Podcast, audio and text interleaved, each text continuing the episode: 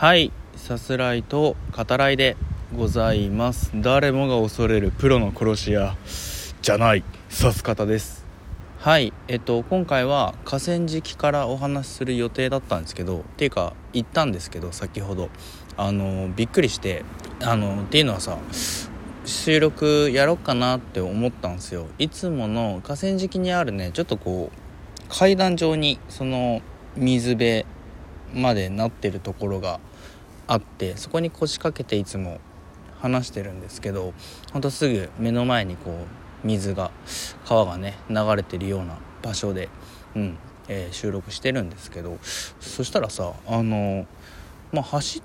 てた人ですかねランニングされてた方がいて、まあ、後ろの方からなんか近づいてきてるなみたいな感じはあってであのほぼほぼ僕の真横ぐらいの位置でですねあの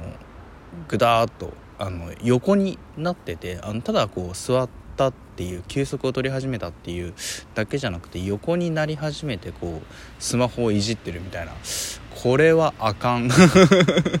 一番あかんやつやっていうね収録しづらいっていうかできないやつだっていう、うん、恐れていた事態ですよね。ついに起きたかっていうね。あの今社会的な問題ですよね。あのラジオトーク潰しっていうんですか？さす方潰しっていうんですかね。それがねまさにまあ起きて しまいまして。はいあのおずおずとね引き下がりまして。はいあの公園に今来てます。公園の、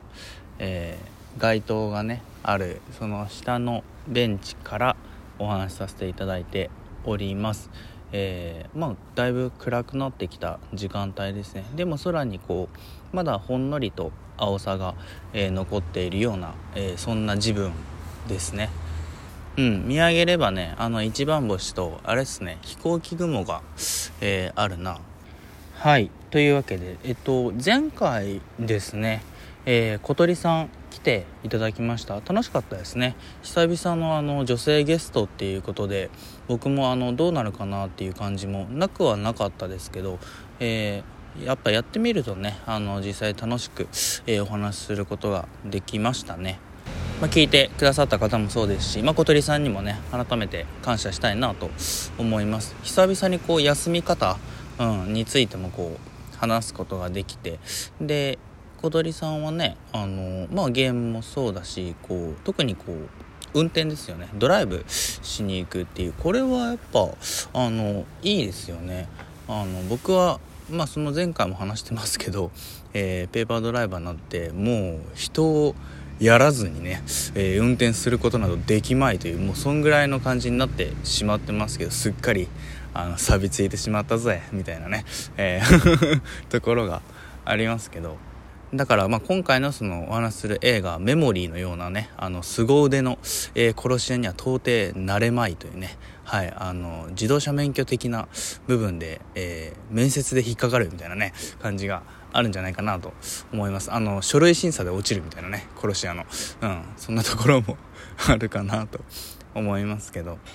今までね出てくださった方あの本当にみんなそうですけど、えー、まあ、小鳥さんも含めですね、えー、改めてあの素敵なお声をねされてる方でそういった方をこうゲストとしてね、えー、お招きして一緒に話すことができて、えー、まあ、聞いてくださる方にお届けできたっていうのが本当にうん、えー、かったなと思いますね。しかもね小鳥さんはまあラジオトーク本当に始めて間もない方で、えーにしてはっていうのかな、えー、堂々とねお話しされてて、えー、こちらとしても非常に、えー、助かりました。さすらいと語らいとしてですねあの新たな風が、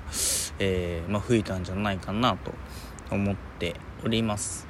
はいあとですね、え横浜 d n a ベイスターズですね。久々にお話しますけど、えまあ、僕ファンで、えずっと見てますけど野球チームですよ、うん、言わずと知れたね、えー、で最近は本当調子が悪くてあの首位に立ってたんですよ。なんだけど6連敗ですね。これ話してる時も、えー、試合してますけどもしかしたら7連敗しちゃうかなみたいな、えー、ところでいてここまでがねあの本当に調子良かった分ちょっとこうガクッとくる、えー、負け方。しかもこう先発投手が点を本当にこうまあ、取られてしまうっていうね嫌な負き方が続いてますけどね。まあでも天才バッター、えー、宮崎敏郎ですね、えー、がまだ4割をね超えるアベレージを維持していて高い打率ですね本当ね。あのプーさんってねこれ前も指す方でお話してますけど、えー、愛称ですね。浜のプーさんって呼ばれてるんですね。非常にこうコロコロっとした、えー、ずんぐりむっくりしたねあの体つきであの愛嬌がねとてもあるんですよね。まあ、負けちゃう時もねあのプーさんはじめいろんな選手をこう応援しながらねそれぞれの活躍を見て、えー、その先を見据えるっていうことですね、まあ、周囲に立っていてもあのそこでずっとねいられるわけじゃないっていうのはまあ分かっていたことなのでどんだけ横浜ファンこっちがやってるかっていう話ですからね。負け続けていた暗黒時代を知ってるぞっていうことだからさ。その記憶ですね。メモリー。をこう思い返しながらね今とこう照らし合わせて、えー、さらにね応援していけたらいいのかななんてことも、うんえー、最近思っております。あの悪い時もあればいい時もねありますからね。本当にあの一個人人間誰でもそうなわけで、えー、それはもう野球だってそうだし、えー、本人にもね分かんないレベルかもしれないけど悪い時があってもね徐々に徐々にこう前向きでね、うん、居続けていればあの良くなっていくよみたいな、はい、ことでしょうね。はい、えー、というわけでお話ししてきましょう、えー、見てきましたリーアム・ニーソン主演映画です。メモリーについてとなります、えー、あらすじ概要を引用させていただきます。アルツハイマー病で記憶を失っていくベテラン殺し屋が最後の仕事に挑む姿を描く、えー、リーアム・ニーソン主演のアクション。完璧に仕事を遂行する殺し屋として裏社会で絶大な信頼を得ていた殺し屋のアレックスはアルツハイマー病の発症により任務の詳細を覚えられなくなってしまい引退を決意する。これが最後と決めた仕事を引き受けたアレックスだったがターゲットが少女であることを知り契約を破棄。